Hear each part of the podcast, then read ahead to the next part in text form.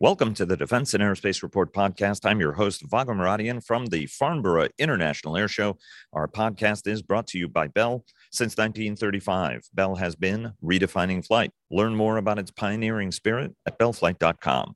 Later in the program, analysis of Farnborough after three days. But first, we met with Mike Schoellhorn, the Chief Executive Officer of Airbus Defense and Space. Before we get started, our global coverage is sponsored by Leonardo DRS. Fortress Information Security sponsors our weekly cyber report, and Northrop Grumman supports our cyber coverage overall. General Atomics Aeronautical Systems sponsors our coverage of strategy. Ultra Intelligence and Communications sponsors our command and control coverage. And we are a Farnborough International Airshow media partner, and our coverage of Britain's leading airshow is sponsored by Farnborough International and Leonardo DRS. Mike, thanks so very much for joining us. It's an absolute honor to be talking to you. Thanks, Vago. Thanks for having me. Uh, an absolute pleasure. It's certainly an interesting uh, time. Uh, German uh, Chancellor Olaf Scholz has called this the Zeitenwende, uh, uh, you know, marking a dramatic change. From your standpoint, what does this dramatic change mean? Because there is a perception that there will be more spending in Europe, and obviously Germany announcing $100 billion. But there is some skepticism whether or not the government is really earnest about that change and whether that investment's going to happen. You're the chief executive of Europe's leading defense and space uh, and certainly aerospace concern. Is this a dramatic change and is this a permanent change that so many people believe is necessary, including in Germany? Well, you know, I've had a lot of talks uh, between uh, the 27th of February when, when Chancellor Charles Scholz had his famous uh, Zeitenwende speech and uh, to to try and answer that question. How much substance is behind it? How much is really happening? And i've come to the very clear conclusion it is a zeitenwende it is a dramatic change. Uh, it is intended. Are there difficulties? Yes. I mean you probably observed how long it took to get the 100 billion approved in parliament and all of that. Because because people started from where they were mentally, which was uh, um, not a very pro-defense uh, uh attitude in Germany, unfortunately. And it took that war, very unfortunately, for people to wake up and recognize that that the things that we that we that we value uh, cannot be taken for granted. So I think that has sunk in, and interestingly, it has sunk in with the Greens that had taken a more uh, pacifistic stance, if you will, uh, before, uh, much quicker than with the rest. Uh, because I think they, they have re- realized that we cannot just observe people getting killed, civilians getting slaughtered. And I think that has had a profound impact on them. So I think the politicians are now putting the money where their mouth is.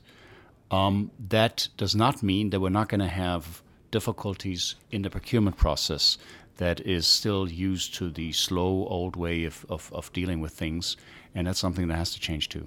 Um, I, I want to ask you about that, about uh, going faster on programs uh, in a moment. And I should point out, you, your predecessor, Dirk Hoke, his predecessor, Tom Enders, uh, have been making the case for some time about the need for added investment, particularly in Germany, um, which has great systems, but for example, not enough spare parts, munitions, and, and, and the like. What we've seen in the wake of the Zeitenwende, uh, Germany order F 35s from the United States, 60 Chinooks from the United States, two very large orders that are going to two American giants. Uh, and here you sit in that mix. Uh, what does the Zeitenwende mean for you, and more broadly from a European context, because there are other nations that are spending more money as well? What does that mean for you guys? What are the market areas where you think there's going to be the fastest shift? And how are you organizing in order to be able to capitalize on those opportunities and, and deliver more quickly? Okay. Very good question. I mean, uh, obviously, uh, firstly, um, yeah, we were a bit disappointed with some of the decisions, but quite frankly, on, on the heavy helicopters, Airbus doesn't have an offering, so it was it was clear it would be a US, US platform. Um, on the F 35, we were in competition with Lockheed Martin around the nuclear participation piece of the Tornado succession. Um, the F 35 was chosen. We, we, we respect that. Um, Germany is now one of several countries in Europe that almost have the same fleet in terms of uh, typhoons. So, so Eurofighters, F 35s, A 400Ms, MRTTs. So, actually, in terms of connected warfare of the future, there's a lot of commonality that, that actually the F 35 in that sense is, is sort of helpful in a way, even.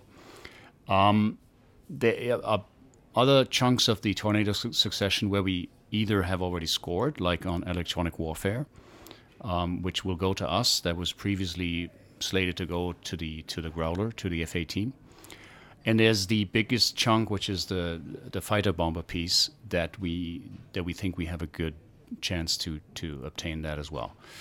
Um, so Eurofighter is still in the race. In, in many cases, we recently at ILA could sign 20 more for Spain. Spain has more F-18s that need to be replaced. So, so we have some irons in the fire when it comes to that. Um, transport, you look at A400M, which is uh, now proving its value not only after Kabul, where it was heavily used for the evacuation, but also now on the eastern flank of NATO. Uh, especially the Germans fly it as a tanker, uh, as a refueling uh, aircraft, and it's uh, it's it's doing a marvelous job. We're being told. So there is some export campaigns that that get positively influ- influenced by the usage and the reputation the aircraft is gaining. Um, and then I would say Eurodrone has started. Uh, it was a long way to get there, get get four countries aligned, budgets aligned, all of that. But now we're in the program and we're delivering uh, per the milestone planning. And I would not forget space. I think what we saw in Ukraine also is how important space is from a military point of view. That the discussion whether or not space was a military domain is, is way behind us. Um, and we are seeing a picking up of demand not only in satellite imagery, but also in terms of um, more resilience that also European countries want to put into space, uh, thinking about constellations, if you will, maybe smaller constellations, both in terms of MilSatCom, but also Earth observation.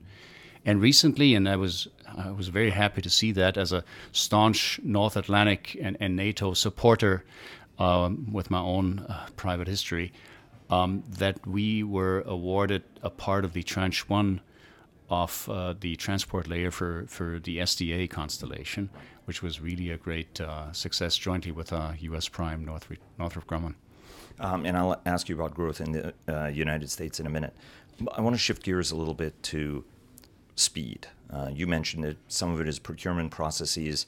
Uh, the guys, you know, in Koblenz tends to be very methodical in the way they go about their acquisition uh, decisions. The acquisition directorate, for those who don't know, stayed outside Bonn instead of moving to Berlin with the rest of the ministry. Um, and you also have a supply chain problem. And the challenge is a little bit discussed with uh, uh, Air Force Secretary Kendall uh, on Monday was the the effectively of you know, you have the guns. The question is uh, the bullets or getting the bullets and the guns, right? I mean, because that's what deterrence is all about ultimately. What has to happen on the process side to move at the speed of relevance from your standpoint? And then what can you do on the supply chain side and on the manufacturing side? Because at the end, you need the guns and the bullets if it is going to be seen as a credible deterrent. And at this point, the speed is just not there.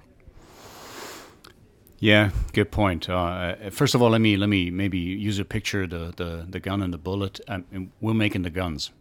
The bullets come from MBDA's and, and, and others, but obviously it is like how do you how do you tap into the whole supply chain to, to, to, deliver the capabilities that, that armed forces now need? Um, we have started a discussion with our customer air forces um, also amplified by the call of the French president for a war economy uh, to define what does that mean. Uh, so you need to put some numbers around it in terms of okay, how much, how many flight hours, how many more aircraft, what is the what is the lead time that you expect. So we're putting this together and we're assessing that against the current capability of a very strained supply chain and I think what needs to happen uh, with everything that's already being done to, to, to find second sources for some of the things that have fallen by the wayside because of Russian supply or because, um, especially on the commercial side, Chinese supplies are maybe not looked at the same way as before. Um, we need to flush more money into the supply chain to the sub tiers because they currently hear a lot of people speaking, but they want to believe it, and they want and they will create the capacity and preserve the people if they see the money for it. And currently, there's a there is a, a shortage and a bottleneck, especially around people in in the whole aviation industry. So, what's the best way to do that? I know you, as uh, any uh, uh, prime contractor, Ted uh, Colbert told us the same thing about how they're moving money to their suppliers because they said, "Look, you know, you know, there's pressure across the entire supply chain. How much of this is what Airbus does? How much of this do you have to do with partner governments and governments everywhere? Because at the end of the day, it's in their interest to make sure." right? I mean, because we had a buy it all the, all at once efficiently. All of a sudden, we things are out of production. Now we have to put them back in production. Give us a little sense on the investment balance, and then how do we need to think about the supply chain going forward? Because as you said, you can't rely on Russia anymore, and you can't rely on China anymore, and that just changes the whole ballgame. Yeah. Um, it's a joint effort. I, I, think we're still working out how much comes from whom but it has to be a joint effort, and we're, we're receiving very clear signals that, that the countries are wanting to chip in. So they, they, they are leaving their efficiency dogma for for the time being. They recognize something needs to change. Some of the old mechanisms that actually those of us that have been with defense maybe in the 80s recognize to have larger prepayments that you can then downflush into the supply chain. These are mechanisms that we're currently discussing, and we're finding a lot of open ears for that. Is there a number 10 billion, 20 billion? Is there a number estimate that governments should be thinking of maybe collectively, individually? I mean, is there a number out there that will address some of these challenges and actually help stabilize the industry at the lower tiers? I think it's very difficult to come up with that number. I think we're still in the fact-finding uh, part and, and, putting, trying to put that number together. So anything I would say now is probably wrong uh, but it will be in the billions. I mean, that's for sure. And uh, for the substitution part of the equation, do you have an estimate on what that causes and the challenges it's causing? Obviously, everybody was dependent on Russian titanium.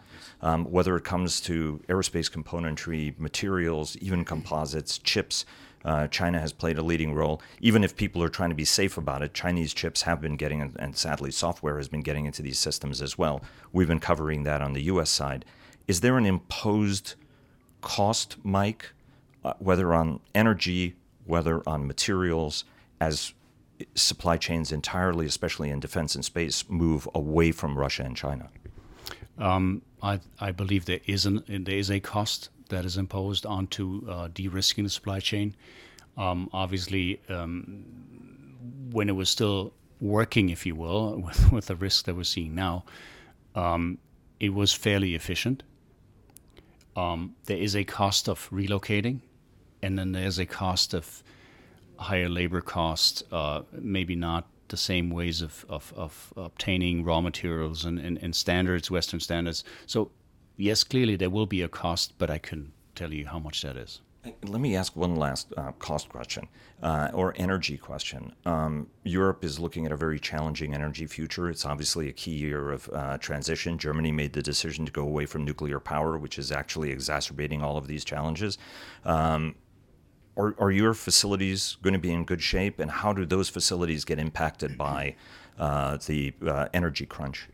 Uh, we are, as most companies in Germany and in Europe for that matter, are preparing ourselves for a real energy shortage. Um, we'll, we'll learn in, in, the next couple of days whether or not uh, Nord Stream 1 will get cranked up again, but it could well be that it's not going to happen. So the plannings of the German government in that case, but also what, what we take over as industry is probably at some point in time in, in the winter we might hit zero gas in the in the storage.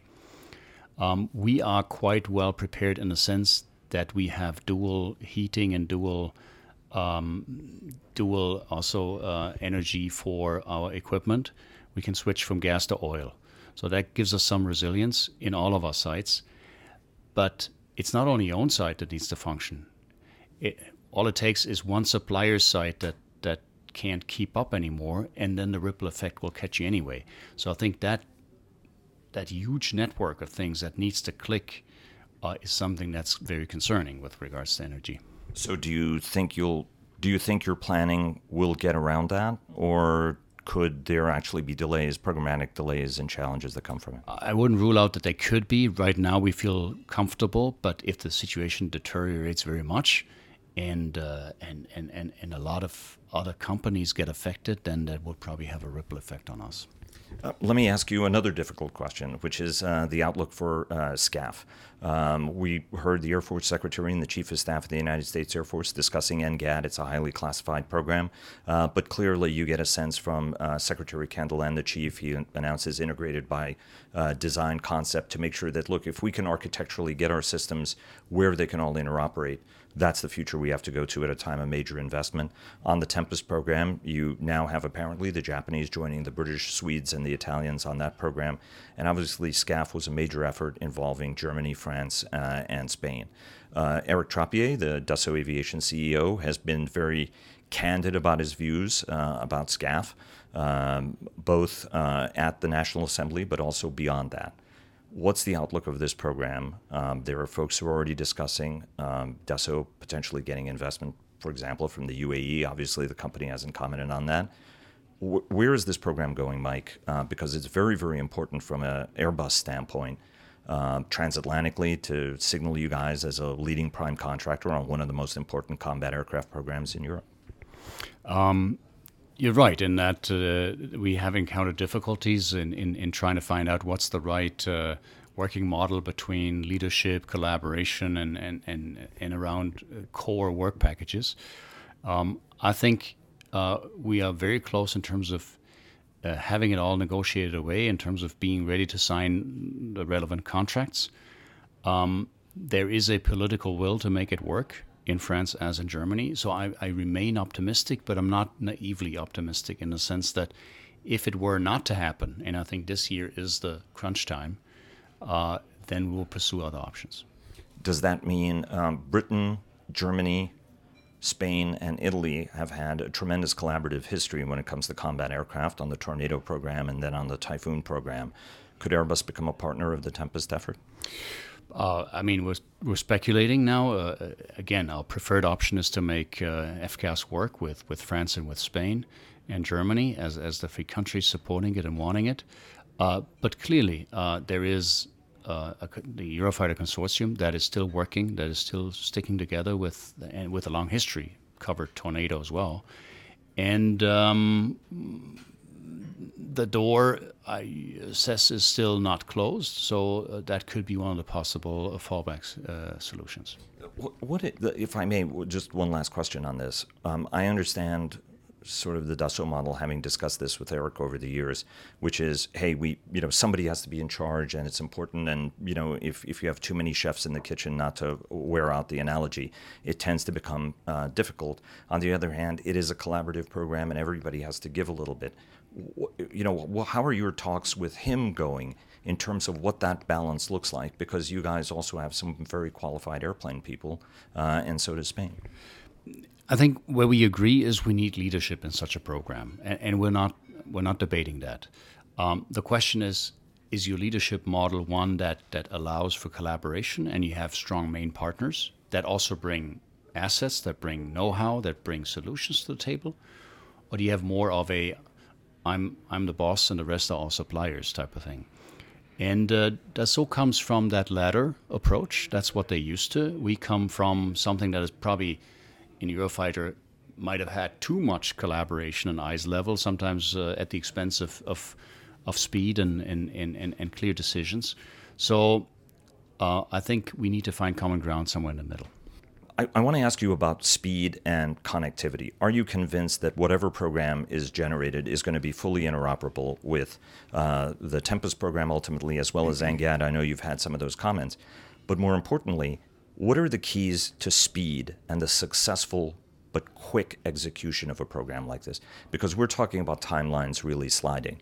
Uh, maybe it might be better just to get your general thoughts on how to make a program work fast and deliver capability quickly and be interoperable at the same time. Yeah, I think uh, both vectors I think point somewhat in the same direction, and I think it starts with the right architecture. Uh, I think what we need to come to is is cl- clearly uh, an architecture that that separates out software innovation innovation from from hardware the platform will take its time. That there is ways to compress that further, but with with uh, certification, everything else, um, it does take time. Now, what I think we need to come to is what what less complex systems already offer today is that you bring innovation on a regular basis, driven by software, and that is only possible if you decouple the two, if you decouple the cycles of innovation. And that helps you in the program execution, that helps you with keeping the platform updated. And that also is actually what is needed to come to meaningful solutions for interoperability. Because that's something that is also not a kind of black and white thing i mean there will always be cores of national interest that will not be interoperable with anybody but it needs to be like an onion peel model where we need to penetrate deeply enough to share to be able to connect and that again points back to the software architecture Last question growth in the United, uh, States. Airbus has been investing uh, in the United States for some time, uh, both in acquisitions but also in real term capability. You won the tanker comp- competition, uh, and unfortunately, from your standpoint, it was undone. Uh, Boeing continues to pay for that on a daily basis, and Ted's trying to make sure that it makes it work. Um, you have a great CEO and a team in the United States. What's the growth track in the United States? Because more and more people are looking and saying, "Hey, what role does it play?" And you guys are having more and more meetings uh, and winning more and more work on the U.S. side right? And if you want to look at tanker space or any other uh, uh, capability. Let me maybe start with my my own conviction of of Europe and European NATO countries um, and in our partnership with the U.S. I'm a Fort Rucker trained helicopter pilot, so it's in my DNA to think transatlantic, and I always see the opportunities in the U.S. despite all the difficulties that we've had in in recent years. So I, I look at the US as not only a partner, but also a huge market. And if we find the right setup, which we've now found with an SSA organization uh, and, and, and, a, and a great US team that we're building the capabilities and, and the quantities of, of, of resources, uh, we're gaining some traction.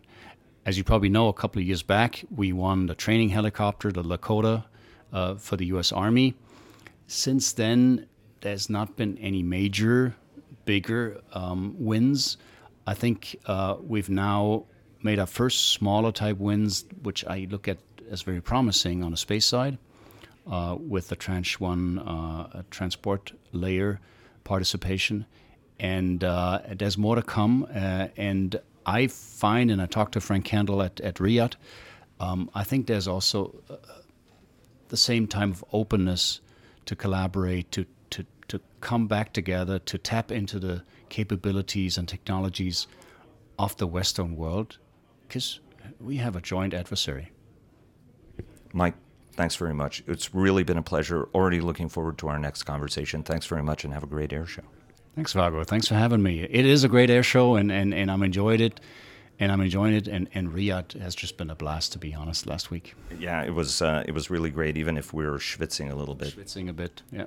And joining us now for his take on the key themes at this great air show is one of our team, Byron Callan of the independent Washington research firm Capital Alpha Partners. Uh, Byron, thanks very much uh, for joining us, and it's been great seeing you the last couple of days. It, it has been, Vago. I think I took another inch off of, of the leather off the bottom of my shoes. exactly, and that's and that's saying something since you're a very gumshoe analyst uh, and uh, try try to hit as many events. And it was a lovely reception. Uh, the U.S. reception was lovely at uh, Kensington Gardens um, last night. I just wanted to get your sense on what the key themes were at this show. Right? What did you see uh, that um, you know goes a little bit deeper than than the headlines? Well, I think there was there were three big themes, and then I'll I'll roll in some other you know kind of separate observations. But I think you know theme number one was just the UK commitment to the Tempest program and the momentum in that program.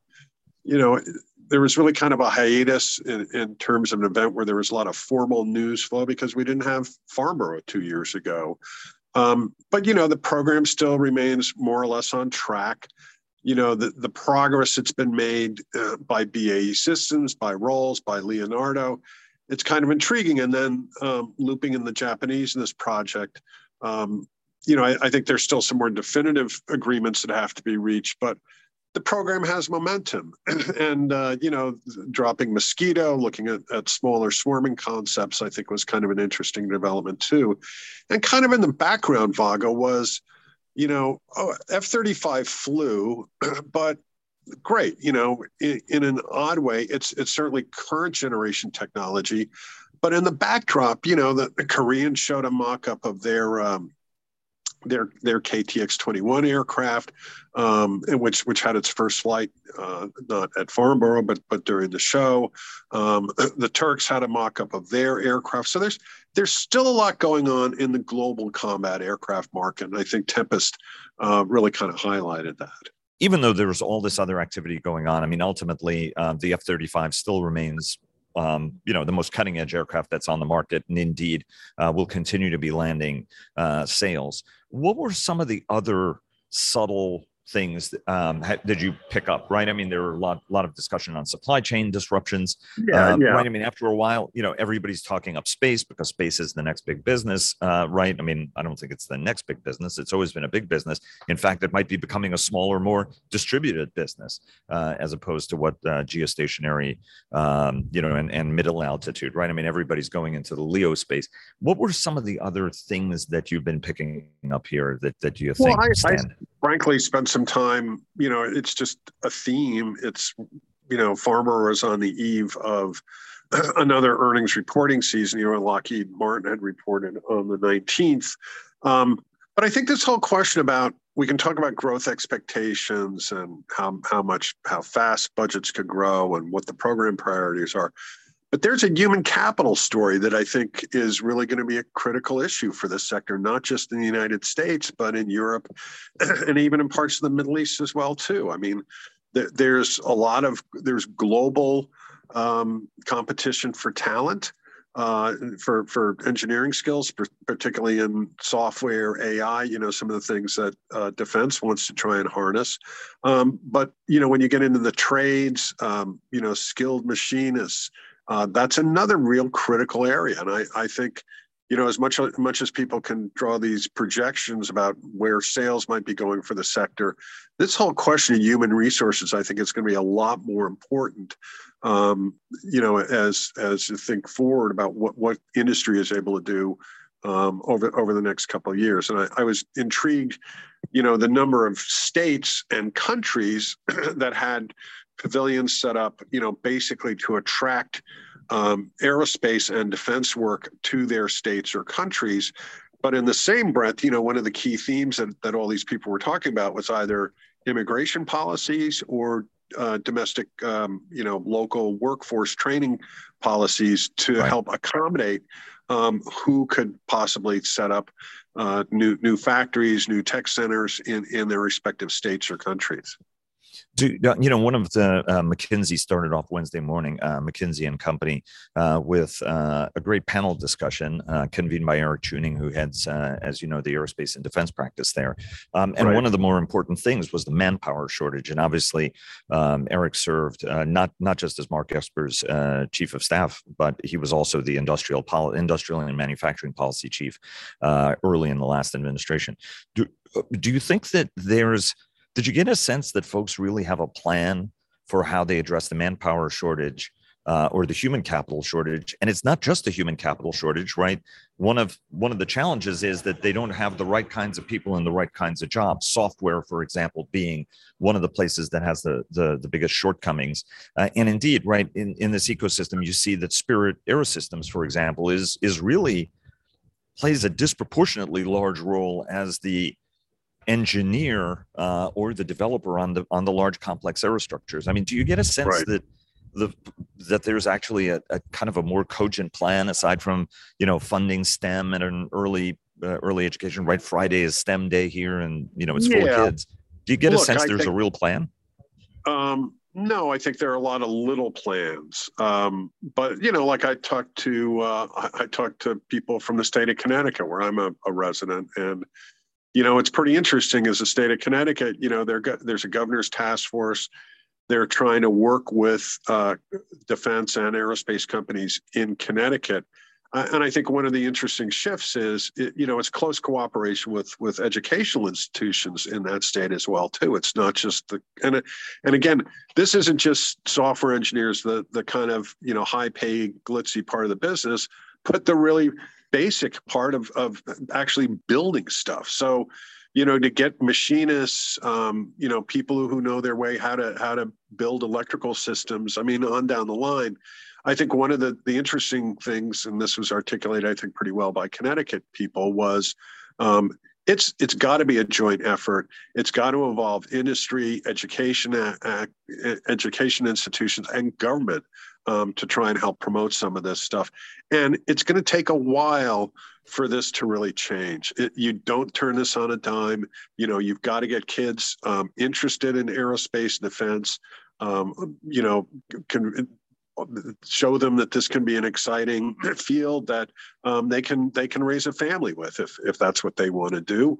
Um, and so it's going to take a while. It took us a long time to get us into this position. I think it's going to take us a while for us to get out but i i just it's i'm very mindful of this vago because you know as an analyst you're just tempted to fill in the little boxes in the excel worksheet and go aha there's our growth rate. It, it was just a i won't say an epiphany but but a reminder that you know, people are what make these things happen. Pe- people and capital investment, and so um, if those two things aren't happening, um, th- those numbers in those spreadsheets aren't going to be realized. And any last thoughts before we part? There are a lot of separate observations. Um, you know, just about the, the, the, maybe the market anticipation of like what, where's the defense spending growth going to come.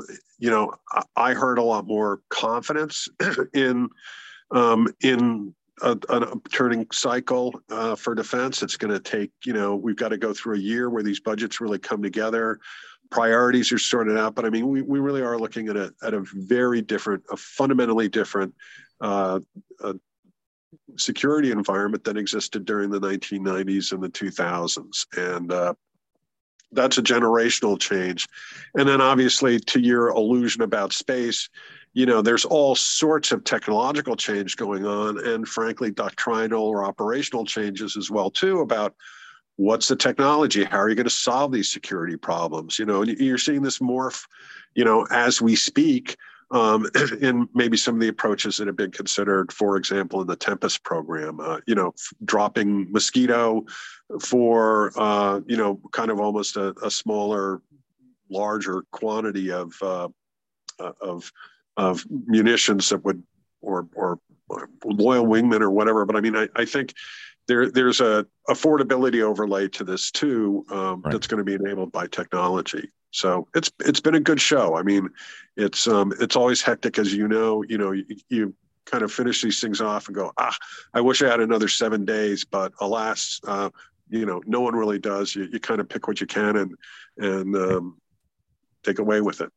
Well, it, has been it was terrific. It was terrific seeing you, spending some time with you, and indeed, uh, just a, a, tremendous opportunity to catch up with folks that uh, you haven't seen in person uh, for four years. It was uh, tremendous seeing you here, uh, Byron. Thanks very much. Safe trip home, and look forward to having you back on week after next. You got it, Vago. Cheers. Thanks so much.